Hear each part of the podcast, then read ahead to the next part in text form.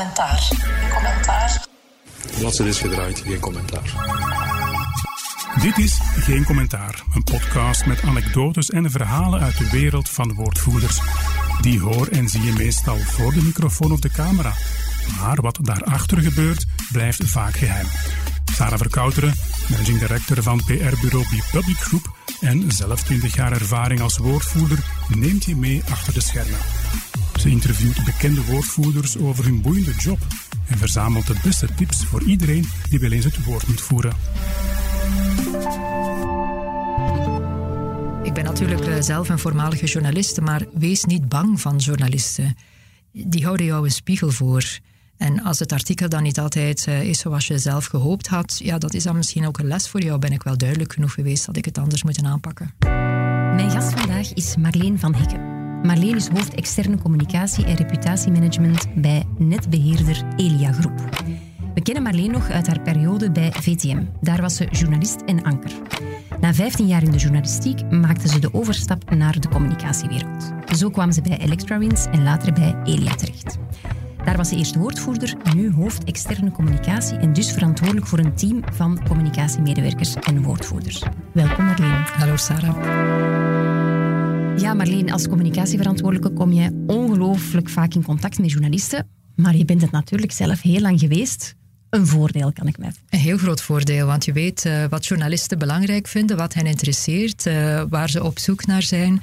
In ons geval zorgen wij ook vaak uh, voor interessant beeldmateriaal, want ook dat kan een reden zijn om ze te lokken naar jouw event. Dus het heeft zeker een, een voordeel, ja. Mm -hmm. En je hebt natuurlijk die journalistiek lang gedaan. Mm -hmm. Je hebt dat ook goed gedaan waarom dan toch die overstap naar die duistere communicatiewereld? Ik was uh, heel graag journalist. Ik heb dat met heel veel passie gedaan, maar er waren twee redenen. Kleine kinderen. Mm. Ik had een heel onregelmatig leven en ik wou meer een leven dat ik iets meer kon, uh, kon zelf regelen, waar ik baas over mijn eigen agenda was. Yeah. was moeilijk in de journalistiek, uh, veel avondwerk, soms nachtwerk. En een tweede reden was dat ik niet altijd akkoord was met de lijn die men volgde, zeker in de politieke berichtgeving van VTM. Mm -hmm. En ik kreeg een kans om voor een kleine start-up toen, Electrawinst, te werken in hernieuwbare energie.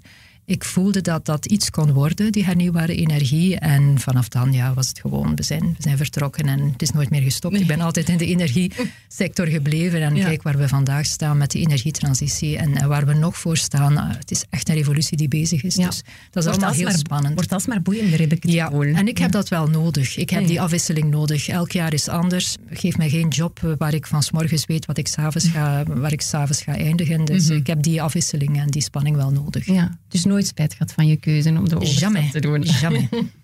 Je zegt het al, hè? je zit al heel lang in die energiesector. Supercomplexe sector.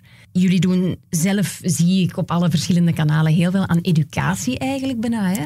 Maar natuurlijk, hoe blijf je voor jezelf fris? Want jij zit er ook al lang in, Marleen. Dus je kan ook niet meer denken misschien als de gemiddelde Vlaming. Of kan dat wel? Kan je dat wel? Hoort dat bij je job om dat te blijven doen? Maar ik denk dat, dat ik toch wel een neus heb voor, uh, voor die dingen. Dat dat een van mijn sterkstes is. Ik volg natuurlijk ook de actualiteit. Dus je ziet wat er in de wereld rondom om jou gebeurt.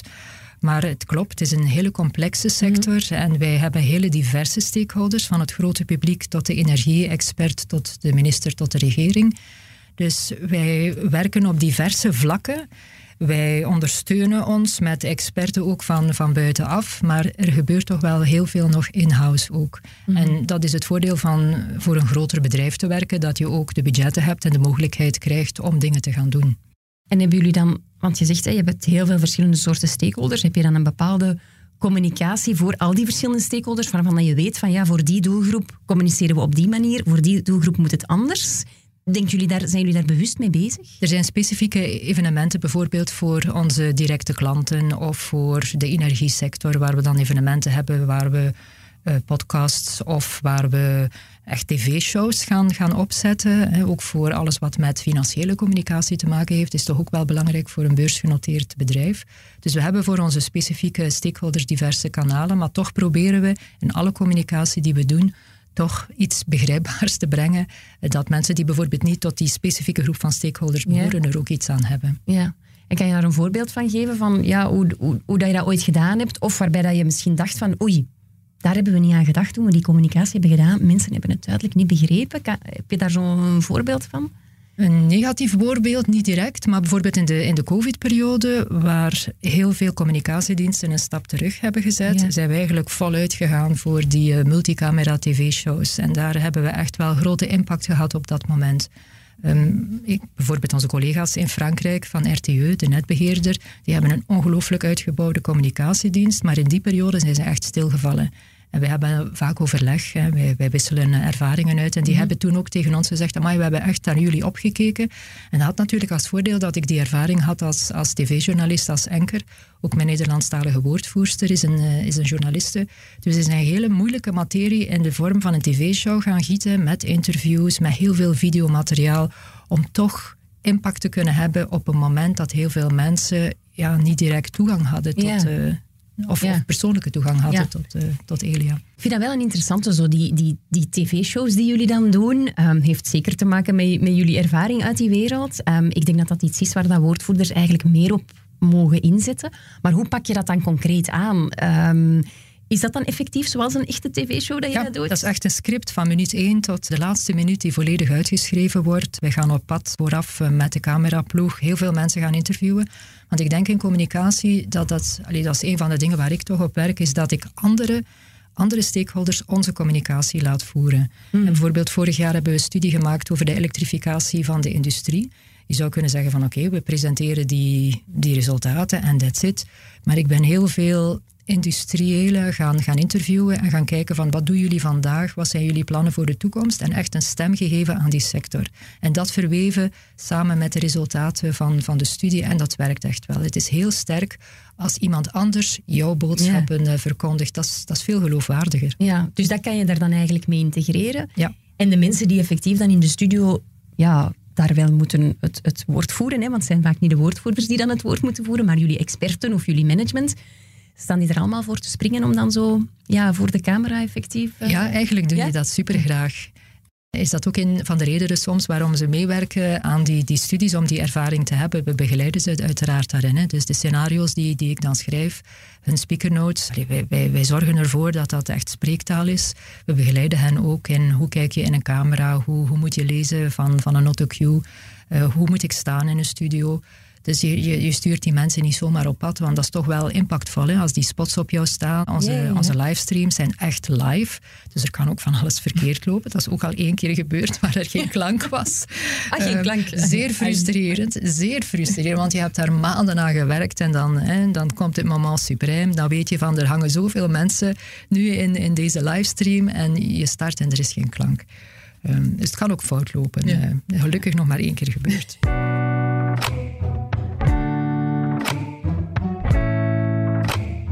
Die tv-shows, heel interessant, maar ik kan me voorstellen dat je toch, want je hebt een aantal communicaties in handen, zoals die dingen, mm. ook een aantal communicaties niet in handen. Hè? Wat journalisten erover schrijven, wat er op sociale media gebeurt. Hoe ga je daarmee om effectief? Met, met effectief, wat misverstanden bijvoorbeeld in de pers of op sociale media, debatten? Ja, wij worden vaak met dat, uh, dat soort van fenomenen geconfronteerd, omdat ten eerste onze materie heel, heel complex is, maar ook omdat wij vaak eh, midden in een, eh, in een politiek debat zitten. Dus mhm. wij zijn experten, wij geven analyses.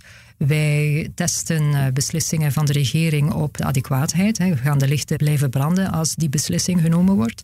En vaak ongewild komen wij in een politiek debat, in een politieke storm terecht, waar wij constant vernoemd worden, maar waar wij eigenlijk geen deel willen van uitmaken. Hmm. Dus dan komt het erop aan om journalisten of de record te brieven. En als we voelen dat het de verkeerde kant uitgaat, dan gaan we vaak ook samen zitten met de journalisten, maar ook met de hoofdredactie, eh, omdat die toch ja, de standpunten uh, in de krant schrijven. En het is belangrijk dat, uh, dat men toch op basis van correcte informatie ehm, dat soort van, van, uh, van, van, artikels schrijft. Ja. Hm. ja. en ik vind het interessant wat je zegt van ja, we gaan dan effectief journalisten of de record ook brieven, uh, zelfs met hoofdredacties rond de tafel zitten. Bij sociale media ja, lukt dat niet, hè? Nee, dus hoe ga je daar dan mee om? Dat is heel moeilijk. Uh, zeker Twitter bijvoorbeeld. Wij, wij zijn eigenlijk afgestapt van Twitter. Ja. Omdat het geen zin heeft om op al die reacties... Uh, te, te, reageren. Je hebt ook het gevoel dat, uh, dat iedereen tegenwoordig een energie-expert is. We hebben dat ook gezien in het Ventilis-dossier bijvoorbeeld. Men heeft vijf keer die studie opnieuw gedaan waar men tot de conclusie kwam, een bovengrondse leiding is de beste oplossing, maar toch zijn mensen, uh, ja, geloven die dat niet, zelfs als, uh, als, als Duitse experten erbij worden gehaald. Dus ja, je kan maar proberen zo open mogelijk eh, te communiceren over allerlei topics, maar je hebt het inderdaad niet altijd in de hand. Als ik denk aan, aan Elia, dan denk ik ook direct aan een bedrijf dat ongelooflijk veel communiceert, maar echt ook dat leadership uitstraalt. Door jullie experten, door jullie studies, maar vooral ook door jullie voormalige CEO, Chris Peters. Ja, is dat voor jou wel een, een, een voorwaarde om die thought leadership uit te, uit te stralen, namelijk een CEO die zo ja, helder communiceert? Chris was een ongelooflijke ambassadeur ik spreek nu precies alsof hij gestorven is, maar hij, heeft, hij is, uh, hij is zoals iedereen maar anders. is hij CEO van Bipos Groep ja. uh, geworden. Um, maar je mag niet vergeten, in het begin was hij totaal niet zo communicatief naar, naar de buitenwereld toe. En dat is misschien het voordeel van ooit journalist uh, te zijn geweest. Ik kwam toe bij Elia en hij had uh, in het eerste jaar dat hij CEO was nog nooit met journalisten gesproken.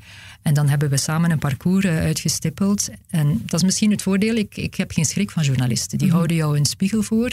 En als er al eens een negatiever artikel zou zijn of een nuance die niet juist is gebracht, ja, dan ligt dat meestal aan, aan jezelf. Dat je zegt van misschien was ik niet duidelijk genoeg of had ik daar meer de nadruk moeten op leggen.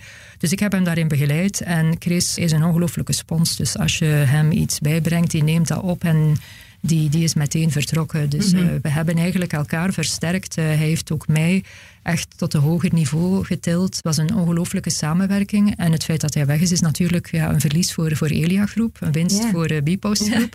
Maar ik denk dat hij in die acht jaar dat hij er was, Elia Groep, heel veel mensen binnen Elia Groep boven zichzelf heeft laten uitstijgen. Hij heeft um, heel mooi nalatenschap.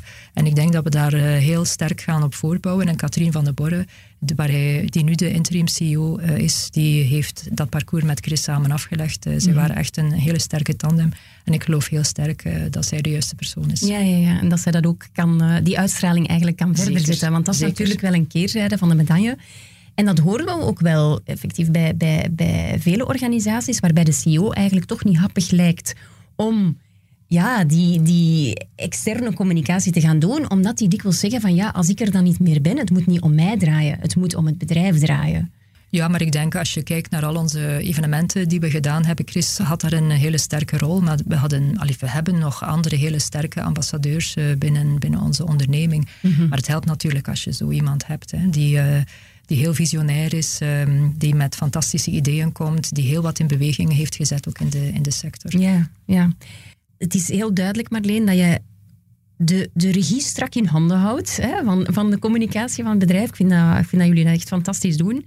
Um, langs de andere kant moeten jullie vaak samenwerken, bijvoorbeeld met politieke uh, stakeholders, waarvan ik mij ja, kan inbeelden dat het daar toch niet altijd simpel is om de regie in handen te houden. Allee, kan je dat überhaupt wel eigenlijk? Ja, er zijn heel veel raakvlakken inderdaad met de politiek. En mijn job houdt dan ook in dat ik geregeld afstem met de kabinetten. Dus het kabinet van de Noordzee, kabinet Energie, ook het kabinet van de premier. Vaak gaat het over hele politieke gevoelige thema's, mhm. waar die afstemming echt wel nodig is. Maar die directe contacten met de kabinetten heb ik eigenlijk nog niet ondervonden dat daar grote issues zijn. Meestal zitten we op dezelfde lijn. Het zijn eerder de parlementairen in de commissies die zich gaan eh, profileren en die vaak met zaken naar buiten komen die niet altijd correct zijn. Of, of dan op Twitter uh, zaken poneren waarvan je denkt van, allee, kom, we hebben het uh, uitgelegd in de commissie, is, is dat nu hetgene wat je ervan overgehouden heeft? Dus dat... Mhm. Dat vind ik soms uh, een beetje ontgoochelend, maar dat is ook terug een les voor Elia. Misschien moeten we sterker inzetten dan op stakeholder management naar die parlementairen toe, nog beter gaan uitleggen. Ik heb onlangs binnen Elia gezegd, wij moeten meer de apostel zijn van, uh, van onze strategie, want het is zo complex. We verwachten te snel dat mensen helemaal mee zijn in het verhaal, maar je moet herhalen, herhalen, herhalen, ze op het terrein halen ook. Het, het, het, je wordt niet gepassioneerd door mensen een rapport te laten mhm. lezen. Je, je passioneert mensen door in contact te laten komen door al onze experten in het Nationale Controlecentrum op het terrein. De mensen die bezig zijn met de uitbouw van, van gigantische ingewikkelde infrastructuur, zowel op zee als op land. Als je dat verhaal kan brengen, dat het tastbaarder wordt, dan, dan heb je veel meer impact. En, daar moeten we in de toekomst nog veel sterker op inzetten. Mhm. Oké. En heb je dan um, bijvoorbeeld in die, die afgelopen jaren ja, dingen meegemaakt waarbij je dacht, oei, ja, dat is, dat, dat is toch een moeilijke, of hier hebben we wat tegenstrijdige belangen uh, waar dat we ja, mee botsen? de laatste communicatie rond het um, adequacy-rapport. Dus wij, wij kijken om de twee jaar, tien jaar in de tijd, van wat hebben we nodig om de lichten in ons land te, te laten, te laten branden. De regering was op de hoogte dat we die communicatie gingen brengen. Maar op dat moment werd net de deal beslist met, met Engie over de verlenging van de kerncentrales.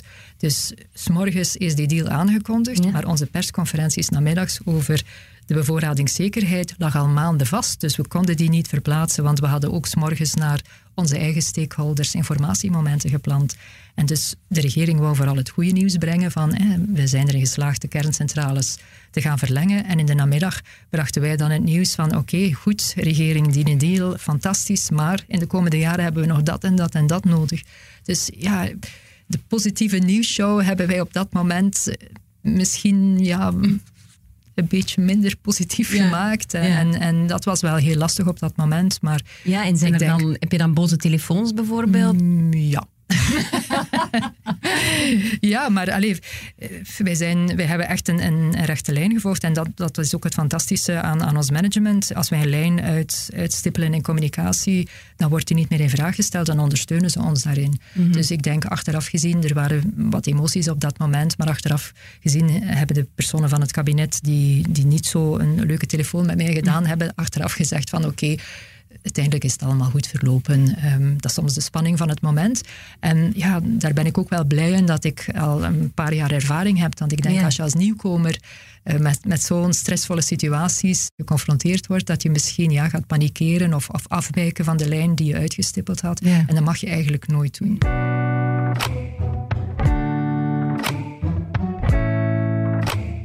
Ik vind timing altijd een van de moeilijkste dingen in het uh, woordvoerdersvak. Hm timing is zo belangrijk. Hè? Hoe kies je de juiste communicatiemomenten? Of hoe ja, ga je toch die timing nog aanpassen naar aanleiding van actualiteit? Ik, ik vind het altijd ongelooflijk boeiend, maar ook wel heel moeilijk en complex. Ja. Ben je daar vaak mee bezig? Heel vaak. Ja. Dat is, ik denk dat dat ook een van mijn sterktes is. Ehm, dus in het begin van het jaar maken wij een agenda op. Maar ik zeg altijd aan de mensen van voilà, en dat is hier januari. Maar als we in december de, de, de realisaties er gaan nasleggen, ga je zien ja, dat er heel veel bijgekomen is.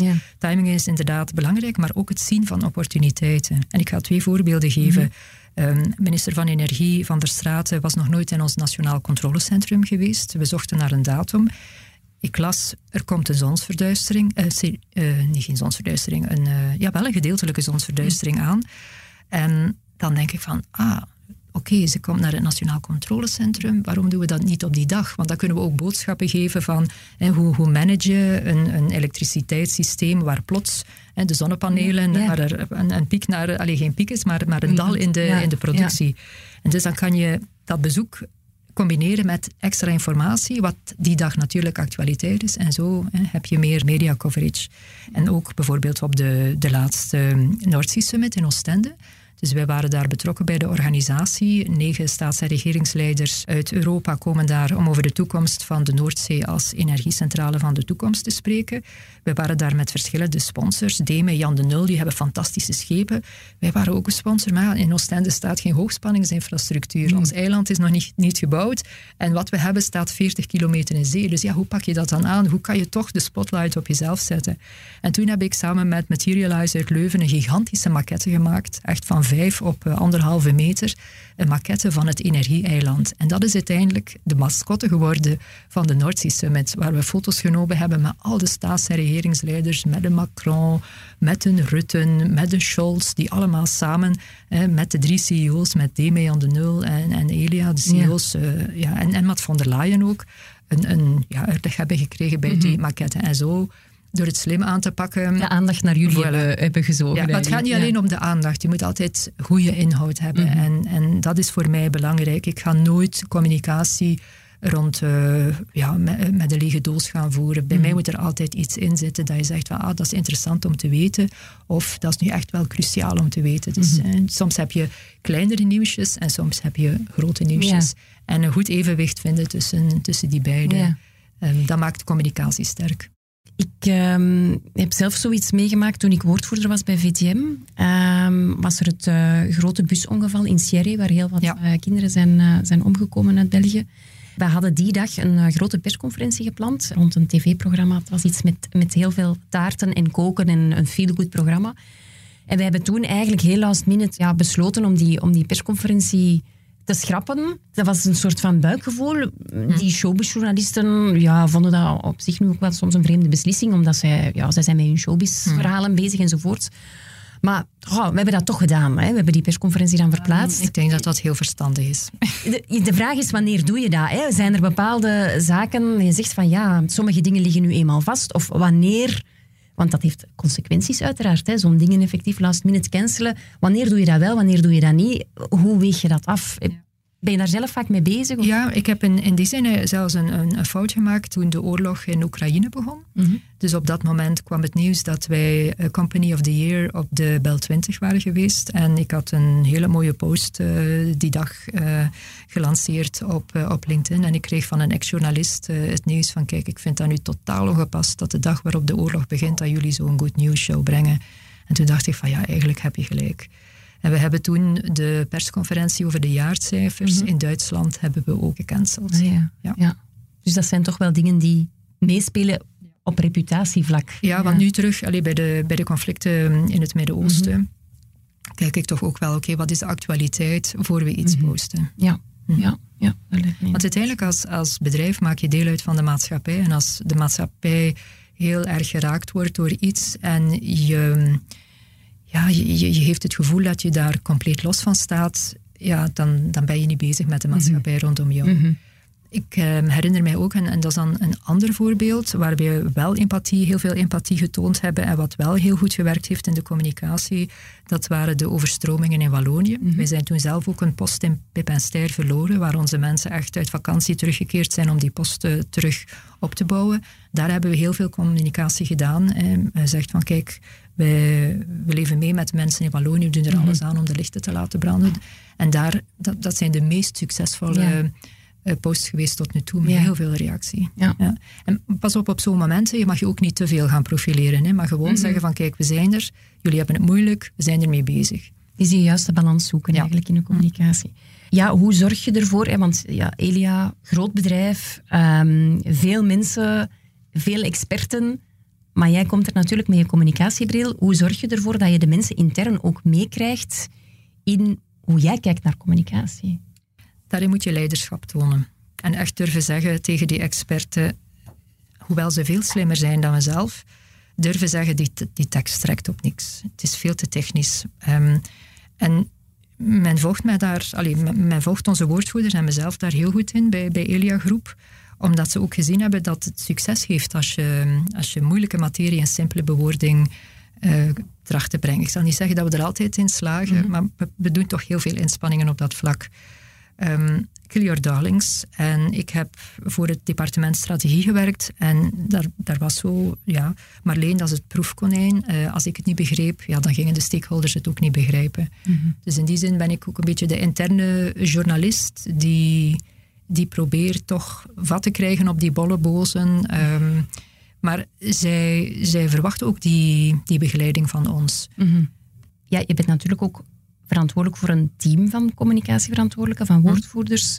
Uh, je hebt ook een Duits uh, communicatieteam. Mm -hmm. um, ja, hoe kan je ervoor zorgen dat je met al die woordvoerders op één lijn zit? Of, of discussiëren jullie gewoon heel vaak onderling um, om effectief tot de juiste lijn te geraken? Of hoe doe je dat? Hoe pak je dat aan? Ik heb het voordeel van hele goede woordvoerders te hebben. Jean Facio in Wallonië, Marie-Laure van Panzelen in, in Vlaanderen. Er is een heel groot vertrouwen tussen ons. En ik denk dat het heel belangrijk is dat het geen ego's zijn. Dus niemand wil zich persoonlijk gaan profileren in de mm. externe communicatie. Dus dat is toch wel cruciaal. En voor de rest, ja, een goede voorbereiding uiteraard. Over elk topic, echt mm. over elk topic uh, schrijven wij speaker notes. Uh, wij, wij, informeren ons bij de experten, we stemmen ook af met het management. Dus er kruipt heel veel tijd in die alignering. Per week hebben wij zeker twee tot drie afstemmingsmomenten. En daarnaast, daarnaast zijn er ook nog wat, wat informelere contacten. Maar er is niet alleen België, je hebt ook Duitsland, zoals mm -hmm. je zegt. Dat is ook complex. Hè. Je zit met taal- en cultuurbarrières. Um, een Duitser wil echt dat alles heel goed uh, op voorhand doorgesproken is, dat de rollen heel duidelijk zijn. moet ook meestal op papier staan. Terwijl wij hier in, in Vlaanderen en België daar toch iets uh, pragmatischer mee omgaan. Ja. Maar het lukt. Ehm, uiteindelijk um, heel veel overleg. Daar kruipt heel veel tijd in. Mijn agenda staat soms oh, veel te vol met, uh, met afstemmingsvergaderingen. Maar het levert wel op. Het levert op. En als je dan samen successen hebt, ja. geeft dat ook wel vertrouwen naar de toekomst. Mm -hmm. Heel veel ja, geeft dat ook wel energie. Ja, ja, als je daarin slaagt om, om internationaal dingen te verwezenlijken. Binnenkort hebben we trouwens de koning en de koningin op bezoek. Dus die uh, komen op staatsbezoek in, in Duitsland. En we zijn nu samen met de Duitse collega's uh, alles aan het voorbereiden, want die komen op bezoek in ons hoofdkantoor.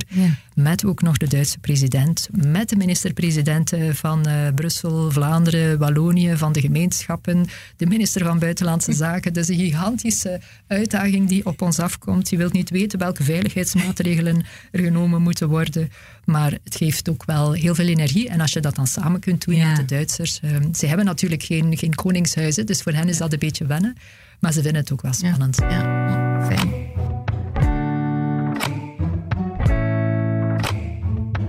Wij sluiten altijd af met de drie gouden tips uh, voor woordvoerders. Ik wil die van jou ook heel, heel graag weten. Timing is even belangrijk als de inhoud. We hebben het erover gehad, over die uh, zonsverduistering, over de maquette. Mm -hmm. Het tweede is, laat anderen jouw verhaal vertellen. Dat is, dat is heel veel sterker. Ook de erkenning van buitenaf is heel veel sterker. We zijn topemployer geweest. We hebben een aantal prijzen gewonnen met ons jaarverslag bijvoorbeeld. Uh, onze manager zijn manager van het jaar geworden, HR-manager van het jaar, CFO mm -hmm. van het jaar. Dus dat, dat draagt allemaal bij tot, tot de reputatie van, van jouw onderneming. Het enige wat we nog niet hebben is woordvoerder van het jaar. dus daar is toch nog wel wat, wat, ruimte voor verbetering blijkbaar. en, en dan het laatste, ja, toon leiderschap in, in communicatie. Mm. Um, maar leiderschap wil ook zeggen dat je jouw eigen mensen kansen moet geven. Hè. Je moet niet altijd zelf in de spotlight staan. Dat heb ik echt moeten leren. Um, in crisissen heb ik nog de neiging om soms over te nemen, maar je moet echt het vertrouwen geven aan jouw team op dat moment. En ook het leiderschap. Uh, niemand praat met de pers zonder dat jij ervan af weet. Dat is echt uh, ja. een rode lijn die je moet trekken. Zelfs de raad van bestuur. Jij bent verantwoordelijk voor de reputatie van het bedrijf jouw communicatie moet hyperconsequent zijn, zeker als er spanningen zijn uh, in een bedrijf. Ik heb het ooit meegemaakt toen ik voor Electrabins werkte, waar eigenlijk de raad van bestuur en de directie in een conflict zaten en waar de pers gebruikt werd mm. in het conflict. Dus daar moet de pers zich soms ook bewust van zijn dat ze ook wel eens mm. gebruikt kunnen worden. Yeah. Um, yeah. Dat was voor mij een hele rotte periode. Ik had op dat moment kanker, dus ik was bezig met, uh, met chemo. Mijn haar viel letterlijk op mijn bureau en toen heb ik gezegd, ja, hier moet het echt stoppen. Dat is echt het moment waar je zegt van, ik heb geen vertrouwen meer in dit bedrijf. En dat is heel moeilijk als woordvoerder, want je, je bent toch voor een stukje de verpersoonlijking van een bedrijf. Maar ja. als, er dan, ja, als je geen vertrouwen meer hebt, ja, dan, dan moet je voor jezelf kunnen uitmaken, oké, okay, hier stopt het. Met Electrawins is het ook niet zo goed afgelopen. Het bedrijf is in, in drie gesplitst uh, en ik ben uiteindelijk uh, weggegaan. Um, ja, dat is, dat is dan een, een, maar je leert daar ook ja. uit. Ja. Je, je, je, leert daar ook uit dat er grenzen zijn. Ja. Um, en dan een laatste puntje, leiderschap in het geven ook van feedback. Uh, ook naar de directie toe. Bij Elia is er gelukkig een hele sterke feedbackcultuur. Maar als je moet zeggen aan een, een directielid, ja, je zou toch eens naar de kapper gaan, of ik zou een styliste aanbevelen, hè, of je kan eigenlijk wat cameratraining gebruiken of podiumtechnieken, of kijk wat vriendelijker in de camera dat is niet altijd gemakkelijk, omdat die opmerkingen heel dicht bij, bij de mensen komen te staan. Maar achteraf appreciëren ze dat mm. meestal wel. Ja, ja. Heel erg bedankt voor dit gesprek, Marleen. Ik onthoud hiervan dat je geen schrik mag hebben van journalisten. Dat je altijd een beetje apostel moet zijn als woordvoerder, maar vooral liefst geen groot ego mag hebben. Dankjewel. Dat is de perfecte samenvatting. Dit was Geen Commentaar, een podcast met anekdotes en verhalen uit de wereld van de woordvoerders. Benieuwd naar meer? Lees het boek Geen Commentaar van Sarah Verkouteren, uitgegeven door Pelkmans. Of ontdek meer tips over communicatie en PR op bepublicgroup.be.